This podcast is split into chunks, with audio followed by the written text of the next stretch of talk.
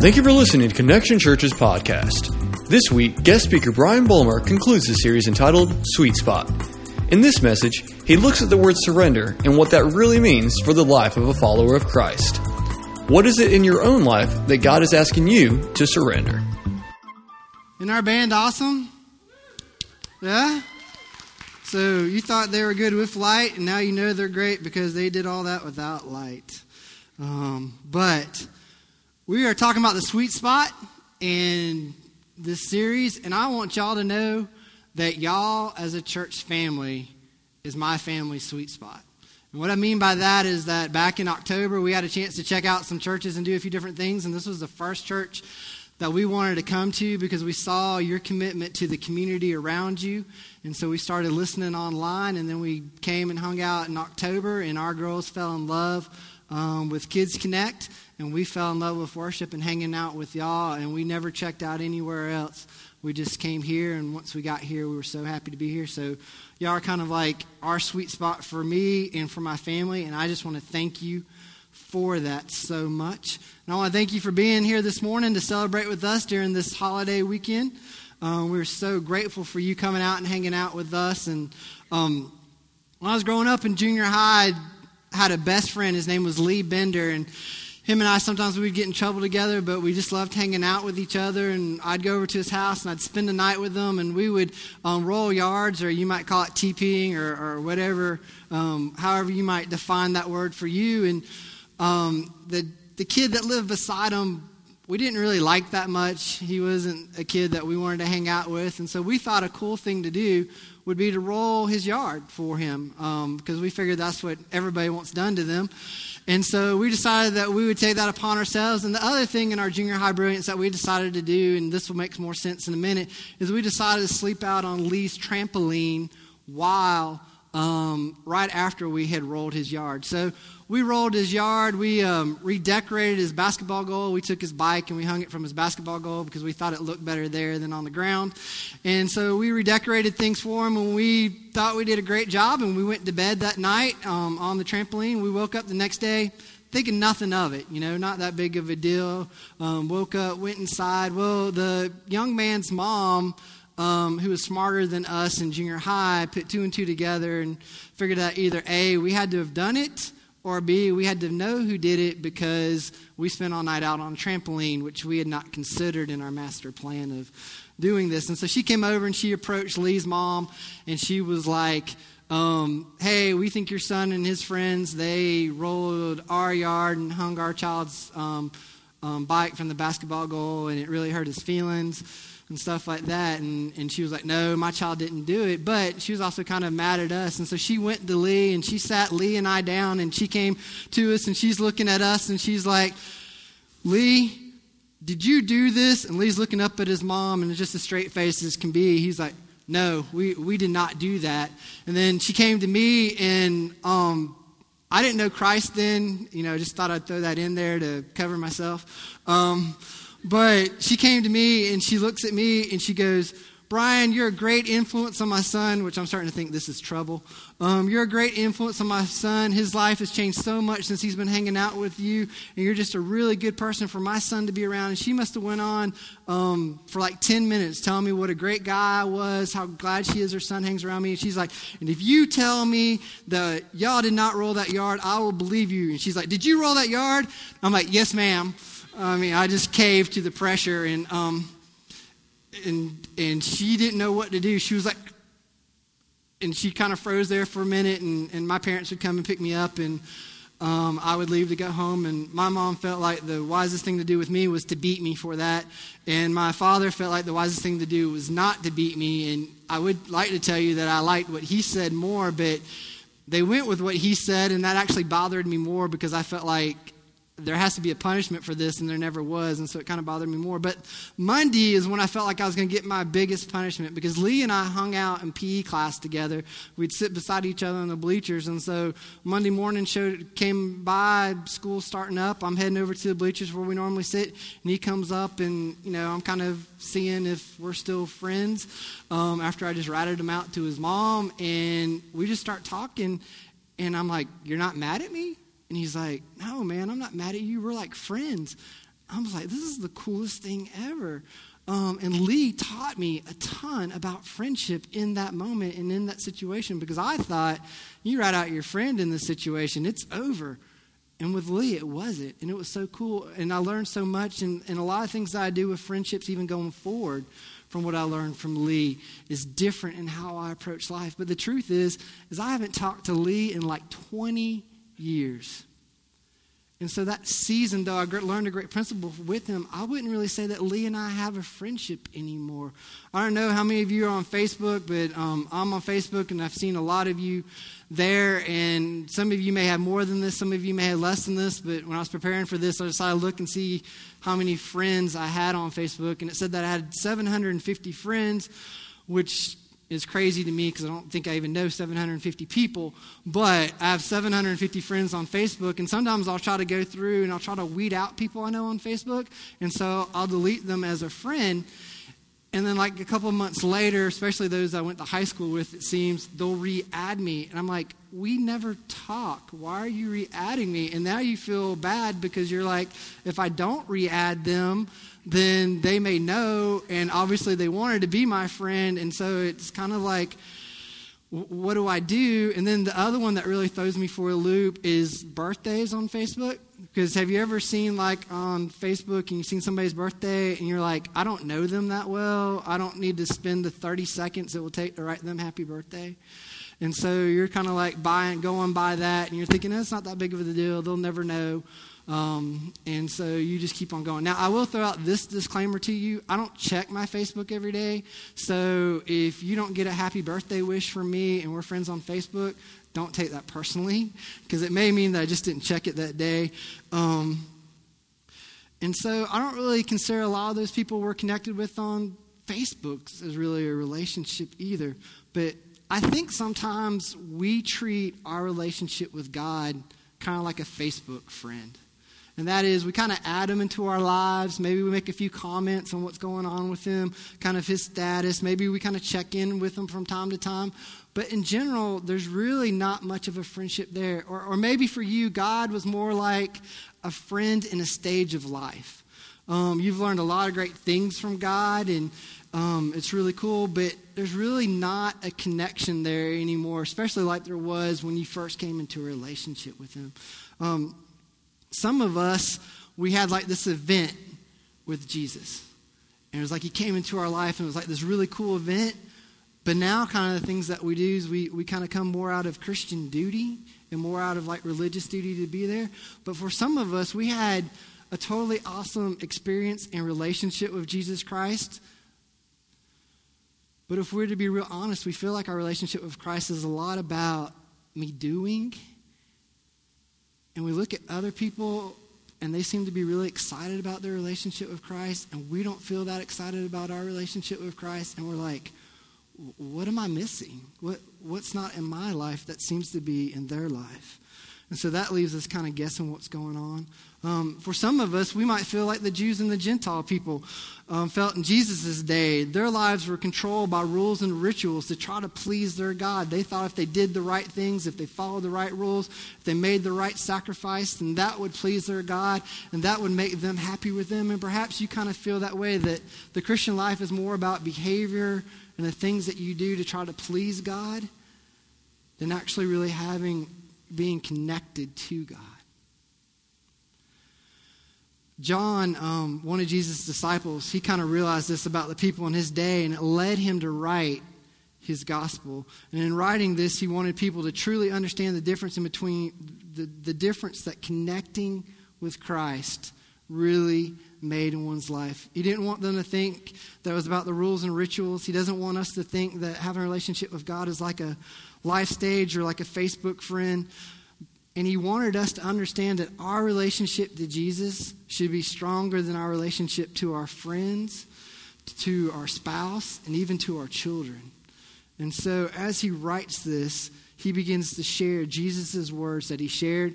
Um, I would encourage you to turn to John 15, but that's probably going to be a little bit hard this morning. And so you can kind of check those things out on the screen. But we're going to look at John 15, and we're going to start off by just looking at John 15, 1 through 3. It says this It says, I am the true vine, and my Father is the gardener. He cuts off every branch in me that bears no fruit. And while every branch that does bear fruit, he prunes so that it will bear even more fruit. You are already clean because of the words that I've spoken to you. Now, people hearing this in Jesus' day, they're going to make an analogy right away that Israel should be the vine. And so they're listening to what Jesus is saying. So they're like saying, Now, are you trying to say that you're the one that's supposed to take the nation of Israel's spot? And Jesus is basically saying, Yeah. And they're like saying, So basically, God wanted to use Israel, but now you're saying that God wants to use you to make an impact on the people. And Jesus would say, Yeah, most definitely. That's what God wants to do is use me to make an impact. And then he starts talking about this idea of the vine and how God is the gardener and how Jesus is the vine and how you and I need to be connected into him as the gardener and we get into verse 2 and you see it says he cuts off. And that's how the NIV translates it, you may have read in a different version and it may say it a different way. Um, but when you look up that word there's a greek word there that's called arrow. For whatever reason it's like standard in church. So if you say a greek word you're supposed to ask everybody to say it with you. So i want you to say arrow for me. And today it helps me make sure that you're awake. So can you say it one more time? Arrow good job and, and a definition of arrow is cut off, but another definition of arrow is to lift up. And so you get this idea in verse 2 that maybe, and a lot of scholars feel this way, that maybe Jesus isn't talking so much about cutting people off as this, he's talking about lifting people up. And so you get this sense that as the gardener goes through with the vine, that he's not trying to tear those who, if you read in verse 3, who've been cleansed by Jesus away from him, but that he is trying to lift them up to give them a better chance to connect into the vine. And then those that are producing fruit, he's pruning them to make sure that he, they are able to stay track in the fruit that they are producing in their lives and the things that are going on in their life. So you get this beautiful picture about how God interacts in our lives to draw us closer to Jesus and to make it where our lives are in a better situation to bear fruit because Jesus has taken that first step of cleansing us and getting rid of the junk in our life. Um, and so we begin to understand that the Christian life is not about us trying to live it on our own, but it's about us seeking to be connected into that vine and allowing God to live his life out through us. It's an amazing picture that a lot of times we miss as we look at this verse. One of the ways that this really hits home to me is um, at night before our girls go to bed, we kind of have a ritual with them. We'll um, read a book, we'll sing a song, and um, one of the things I'll throw in there is I'll just kind of talk about our day and I'll share with them just the cool things I saw them doing. And if there's anything that, you know, like if they get a little selfish with each other or with um, our neighbor's daughter, um, kind of share with them about that. But the coolest thing that we do is at the end, I get to pray for them. And so I'll, and sharing my prayer with them, one of the things that I will always say is that I pray that I would be an example for them so that they may be connected into Christ and that they might be able to have a relationship with Christ one day. And that out of their relationship with Christ, other people will see that, that they would be leaders in their generation, and that other people would see that, and it would cause them to want to be connected into Christ and connected into that vine that He offers us. Because so many times we get confused in our relationship with Christ. Many of us here this morning would say that it's Jesus Christ that led us to faith. It's Jesus Christ is the one that drew us to Him into that relationship.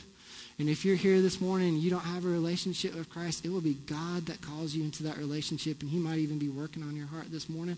But a lot of us, we have this mistaken belief that once we come into a relationship with Jesus Christ, that it's our responsibility and it's our fault to try to carry that on by what we do and by how we try to do things. And we have to try to push in deeper to get connected to Christ because we have this independent streak. And just like my girls do, and when they tell me they can do it themselves, we feel like we can live this Christian life all by ourselves. And it's in the midst of that thinking that John is trying to clear things up as he shares Jesus' word and his gospel. And so the next few verses in 4 through 11, he's going to repeat one word 10 times in the next eight verses. And as you look up on the screens this morning, I really hope that you would take the time to look and see what that one word is. And I'll ask you about it when we're done because we're going to have to have some audience participation, or I'm going to think you're asleep out there this morning. So let's read through verses 4 through 11 together. It says, Remain in me, and I also remain in you. No branch can bear fruit by itself. It must remain in the vine. Neither can you bear fruit unless you remain in me. I am the vine, you are the branches. If you remain in me and I in you, you will bear much fruit. Apart from me, you can do nothing. If you do not remain in me, you are like a branch that is thrown away and withers. Such branches are picked up, thrown into the fire, and burned. And if you remain in me and my word remains in you, ask whatever you wish, and it will be done for you. This is to my Father's glory that you would bear much fruit, showing yourself to be my disciples. As the Father has loved me, so I have loved you. Now remain in my love. If you keep my commandments, you will remain in my love, just as I have kept my Father's commandments and remained in his love. I have told you this so that my joy may be in you and that your joy and that your joy may be complete. When we look in those, what word shows up 11 times in those eight verses? Remain. Some translations say abide. And think about that. The God of this universe, the God of this country, the God of this world, the God of Statesboro, Georgia, wants to remain in you. The God that wants to remain in you, wants to live out his love through you, wants to show his joy through you, wants to show his life through you and your life. That is what the Christian life is all about. It's not about an event, it's not about us trying to do it on our own. If you skip everything else. Let this burrow deep into your memory that the Christian life is about us remaining in Christ and allowing Christ to live his life out through us. Now, verse 6 shows us what happens when we're not connected to Christ because people like Billy Graham will say that the majority of us that are here this morning, we don't have a relationship with Jesus Christ. And so, in understanding that, Jesus explains to us what happens is that if we are not into that vine and we are those branches, but we're not connected to those vines, that God has to set us aside, almost like we're being set aside into, if you will, as it says in the metaphor here, into the burn pile. And those of you that work in the yard, you completely understand that idea. Because when you're working in the yard and you got stuff trying to go up into your plants or stuff that's died in your plants to give your plants that are alive the freedom and the opportunity to grow, you get rid of that stuff and you set it off into the burn pile so you can dispose of it and so you can get it out of the way. Now, one of the ways that I've used to illustrate this over the years, for 10 years, I had the privilege of working with um, students, and now here I get to do discipleship and work with our connectors and work with um, missions, and it's a joy being here. But one of the ways that I would try to bring this idea home to people is that I would tell people, and, I, and, I, and we all know that this is true, but I pitched for the Atlanta Braves currently none of you are cheering, so currently you do probably don't believe me. Thank you, some of you. I did have one guy, really, dude, that's awesome, and I like wanted to hug him and be his best friend for life because he thought that. In working with students, they're very honest with you, and so like I would tell them that I would pitch for the Atlanta Braves, and they're like, no, no, you don't. I'm like, why not? And they're like, well, you don't look like you're a pitcher, and I mean, clearly I do, but that's beside the point. Um, but they're like, you don't look like you pitch, and like, you know, how can you pitch? You know, you're here with us and stuff like that. And I'm like, you know, I'm on a deal where I only have to show up when I pitch, and most of the times I pitch, it's home games and stuff like that. But they weren't buying it. And I could try to tell them I was a lawyer. They wouldn't buy that either. I wanted to be one, but for some reason, to be a lawyer, you have to be able to spell, and that disqualifies me. Um, so, um, and then I told them, well, maybe I'm an accountant, you know, on the side. And they're like, no, you're not. And they're like, why? And they were listing all these reasons why I wasn't one. And I said, But I say that I am one. Shouldn't that be the thing that matters? And they all said no. And so then I asked them this I said, Well, then why is it that I can say that I'm a Christian and bear no fruit that shows that I'm a Christian, and we're all perfectly content to say that I am one? We don't do that with any other area of our lives.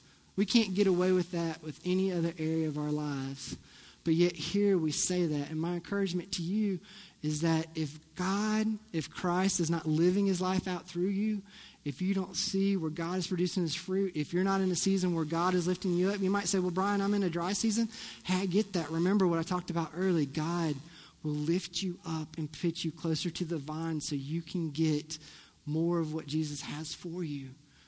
But if you're dead branches and you're claiming that you know Christ, there's something Scripture says is just not true there. That Christianity is not an event, it's not a one time deal. Now, the great thing about Christ and the great thing about this passage is that it doesn't leave us there because that would kind of be kind of a bummer note to leave things on. It's like, all right, see you later. At that point, we'd all be kind of like, what on earth is he talking about? But he continues on and he begins to share with us what it looks like for us to remain in Christ, what it looks like for us to be connected into the vine. And the first thing that he talks about as you continue to look in his verses is he talks about this idea of you and I needing being willing to listen to God. Now, a lot of times that feels a little mysterious, but we listen to God in a couple of ways. One, you listening to the sermon today. That's a way of listening to God. Two, reading His Word on our own um, that privilege that we have to do that, that's a way of listening to God. In our connect groups, that's a way of listening to God. And in our prayer time, that's a way of listening to God. But a lot of times we approach these things not from a, I want to hear you speak, God, but from a, what's in it for me perspective. We come into the sermon and we're like, well, you know, if Brandon doesn't share something that I can apply or is good for me, I don't think I'm going to like that sermon today. Or when we go to God's Word, we look at it and we say, well, how does this apply to me? What's in it for me? Or when we go to God in prayer, we're, we're more than happy to go through those things that we want God to know from us. But do we take the time to listen to God when we're here? Do we open up our hearts while, the, while Brandon's speaking or while I'm speaking or, or John or whoever we've had the privilege of having speak up here and say, God, speak to me this morning. God, when I open your word, speak to me. God, when I'm in my connect group, speak to me. God, when, um, when I'm in prayer, let me be willing to stop and hear you speaking to my heart. And it may sound silent for a season, but if you're willing to stop and listen, just like any conversation you have, if all the conversations you had were one sided, none of us would have a lot of friends. But the reason why we have so many friends, and a lot of times those who seem to have the most friends seem to be the ones that everybody's like, they're just such a good listener. And that's the same case with us when it comes to our relationship with God, that we would stop and be willing to listen. The thing that, one of the things that I love, not the thing, but one of the things that I love about Connection Church is that your staff works tirelessly to try to provide you um, with opportunities to help you grow in your relationship with Christ. And one of the things that's offered that I think is so amazing, it's the first church I've ever been a part of that offers this, is that we have a meditation group, a Christian meditation group that meets, and its main role is to teach us how to listen to God through His Word and through prayer. It's led by Kim Owens. Many of you know Kim, you know her heart. She's a great person leading it. Right on. Um, so lets me know that somebody's awake. So, um, but anyways, um, and right outside at the next steps table, there's an opportunity for you to sign up and try out that class. Like I said, it meets Thursdays at noon, right during your lunch break. So even if you get in the door a little bit late, they will take care of you. But it is a wonderful opportunity for you to learn how to listen to God because it's something that we're going to have to discipline ourselves to do because it's so easy not to because it's not like you know, he's sitting right here where we can talk to him. And God, or, sorry, Kim, um, gives us such a great bridge to lead us into that conversation with God. So, um, the next thing as you continue on in that verse, and, and, one of the things that it says happens when we're willing to listen to God, because we're willing to pit Him first in our ability to listen to Him, is that He begins to make our requests known and he begins to honor our request that he get, that we give him instead of us coming to him like he's kind of like a cosmic vending machine where we just try to pop out our request for what we want. He knows our heart and He knows our minds are focused on Him. So the Bible says that He honors our request in those situations.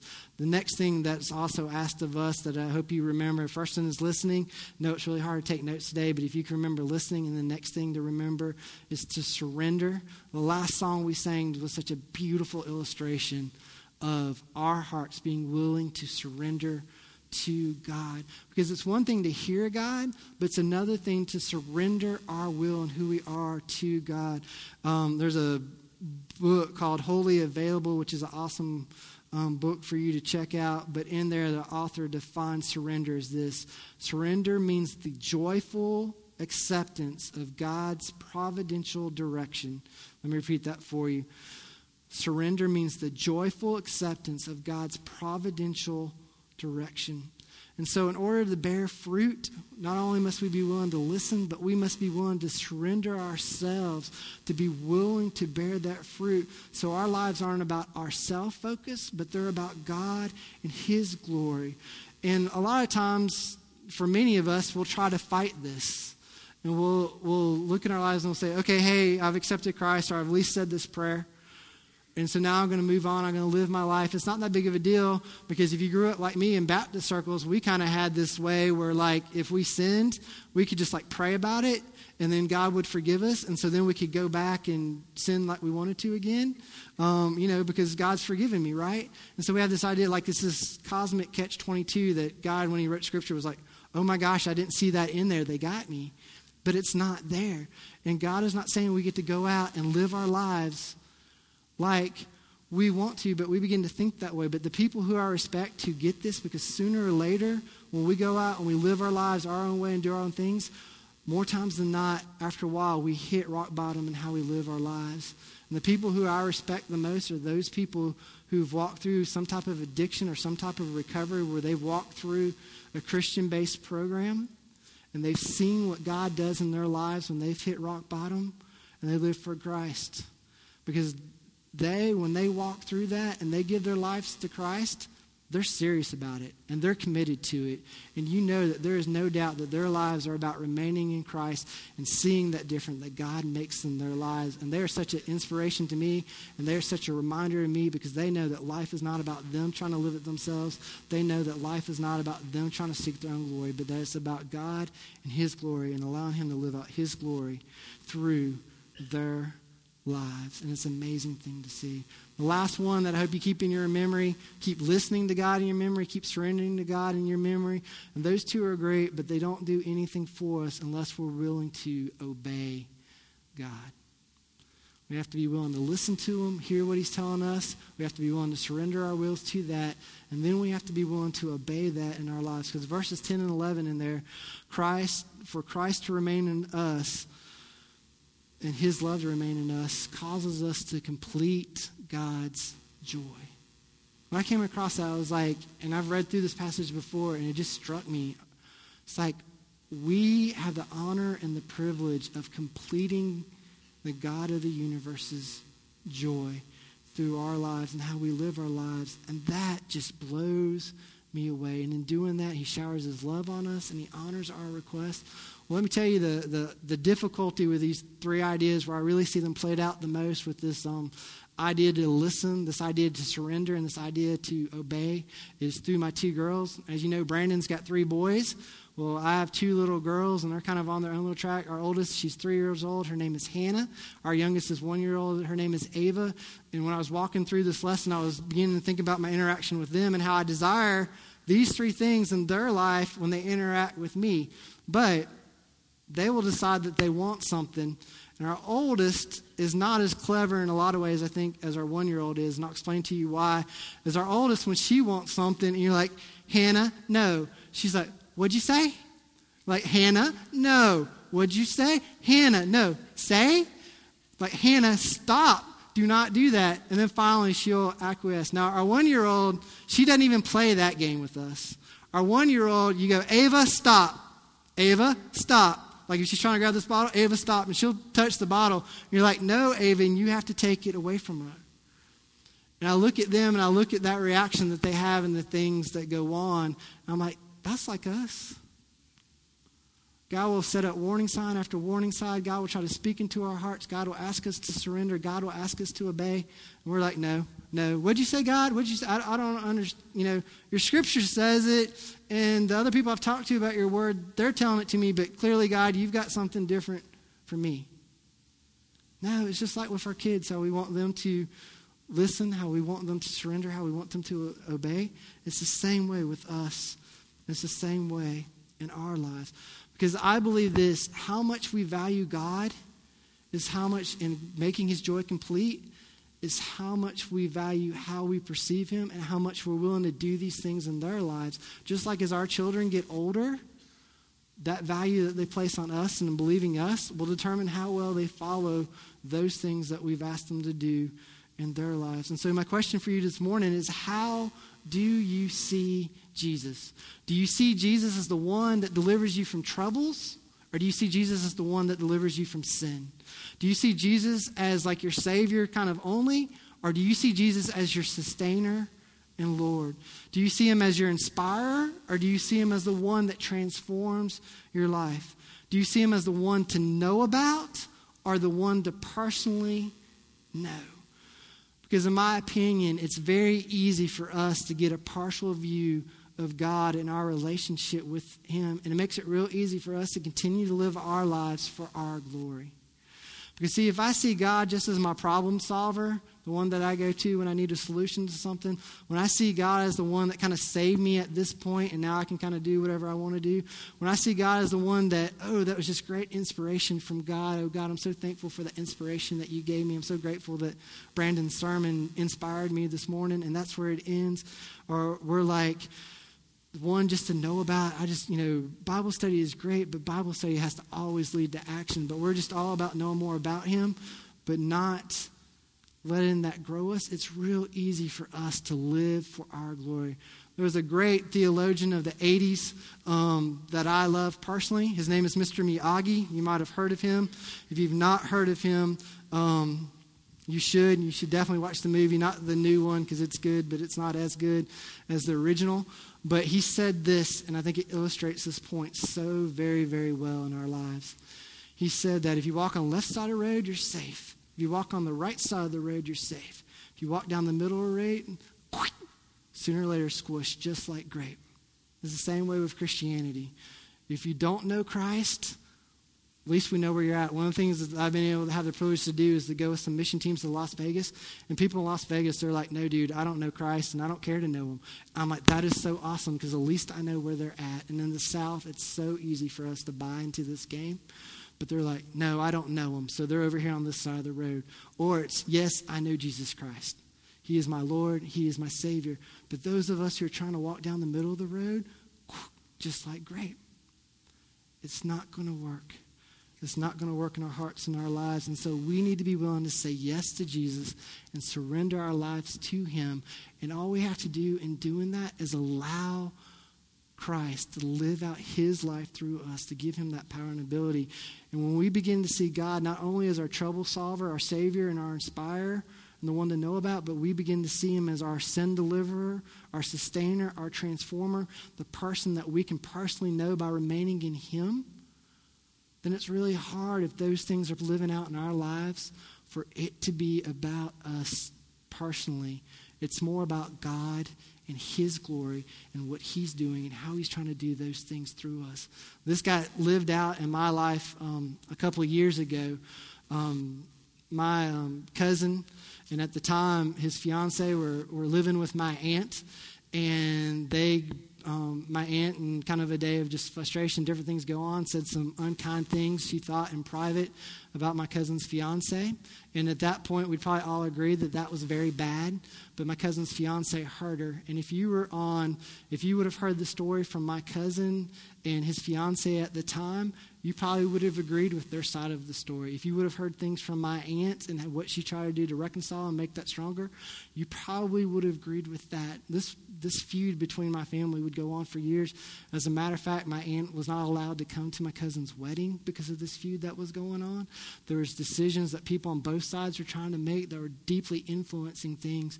And Katie and I, and that's my wife, for those of you who don't know, we came to come visit them. We, we came and I got to be a part of his wedding and stuff. And then a couple of years later, we came back. And there was on basically on the eve of them giving birth to their child. And we were there with them that day and we were hanging out and they were getting to play with Hannah at the time because Ava wasn't born yet. And they were playing with Hannah and having a great time with her. And we get home that evening and my grandmother is looking at me and she's like, I don't understand how you're able to do it. I was like, You don't understand how I'm able to do what? And she's like, I don't understand how you're able to be connected with them and connected with us and yet be so good with them and be so good with us. It just seems like that would be so hard.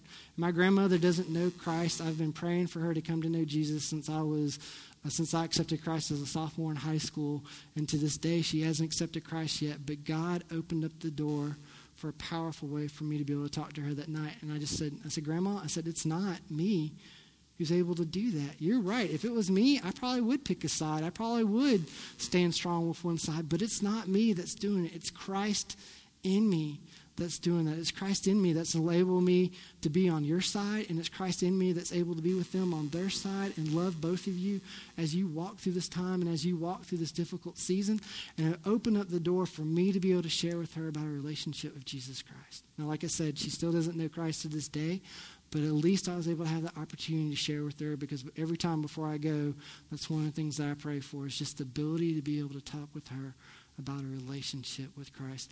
One of the cool things that did come out of that situation is that day my wife was even bolder than me, and as she was talking with my cousin and his wife at that time now, he said, you know, she said basically one of the things that I would love to have is family nearby so the girls could go over there. And she was just like, you know, if I was in your shoes, I would so love having family close to me.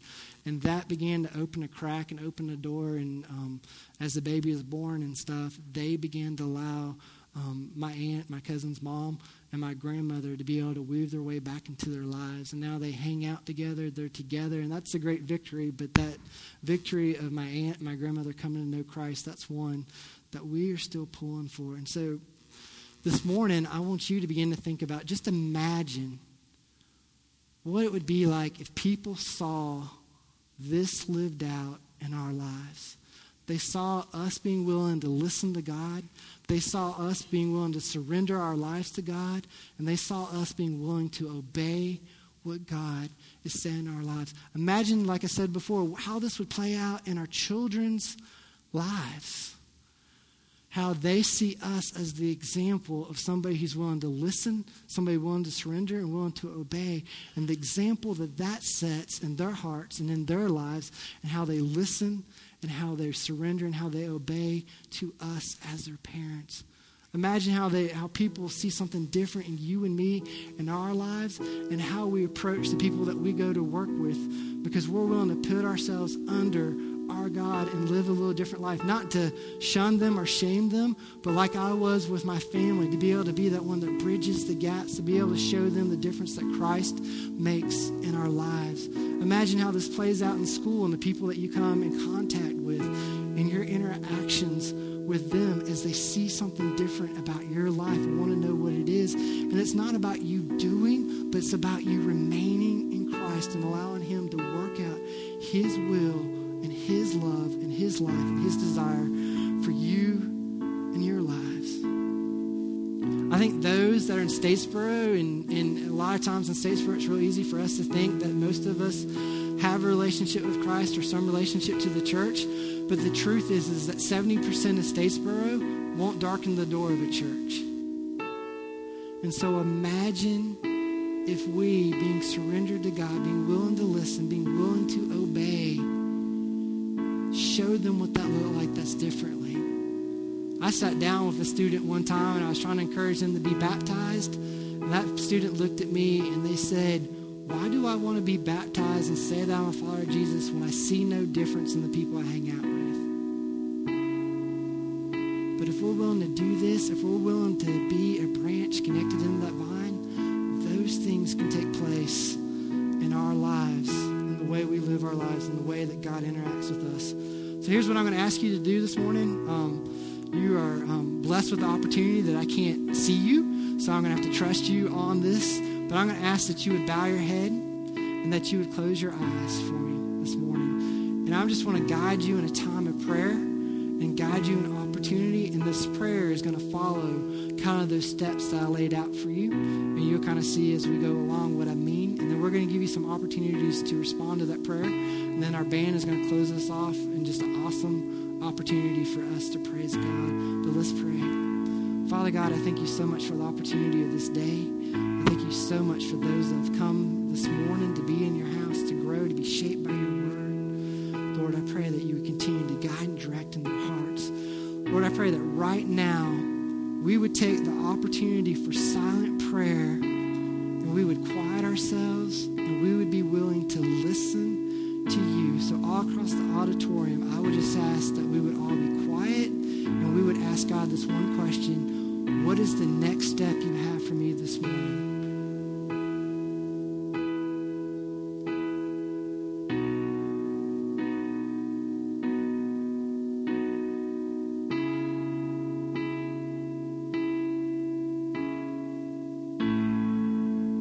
Father God, I pray that you've spoken to hearts in that moment. And I know that it was brief, and some may need to go home and spend more time in prayer. But Lord, I pray that in that brief moment, you laid on their heart what's next for them. And Lord, I pray that you would give us the strength through your power and your love to be willing to surrender our lives to what you asked us to listen to from your heart. And now, Lord, I ask that you would give us the strength to obey that. In your name. Amen. I'm going to ask you to stand up for me. Everybody in the auditorium, stand up, and I'm just going to have to trust you on this. But if in that prayer, if in that time this morning, you've seen the difference that Christ makes, and you want that difference in your life, you want to be able to remain in Him and allow Him to live out His life for you so you can make His joy complete, so you can feel His love, we're going to ask you to physically and spiritually head towards the light over there.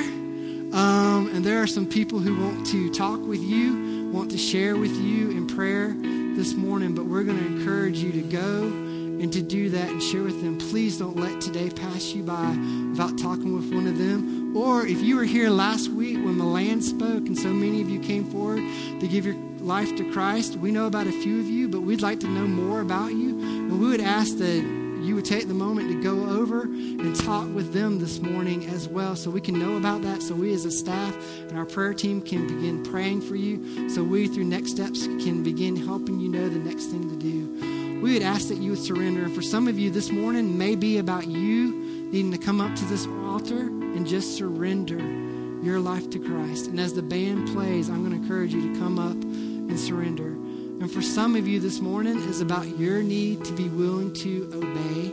And I know that's kind of hard to see this morning, but maybe in big print on those, you try to write out what it is that you need to obey next. It might be that you need to sign up for the vision dinner. It might mean that you need to sign up for baptism or Kim's meditation class so you can learn to listen to God. But that you would walk out of here saying, What is my next step to be willing to obey?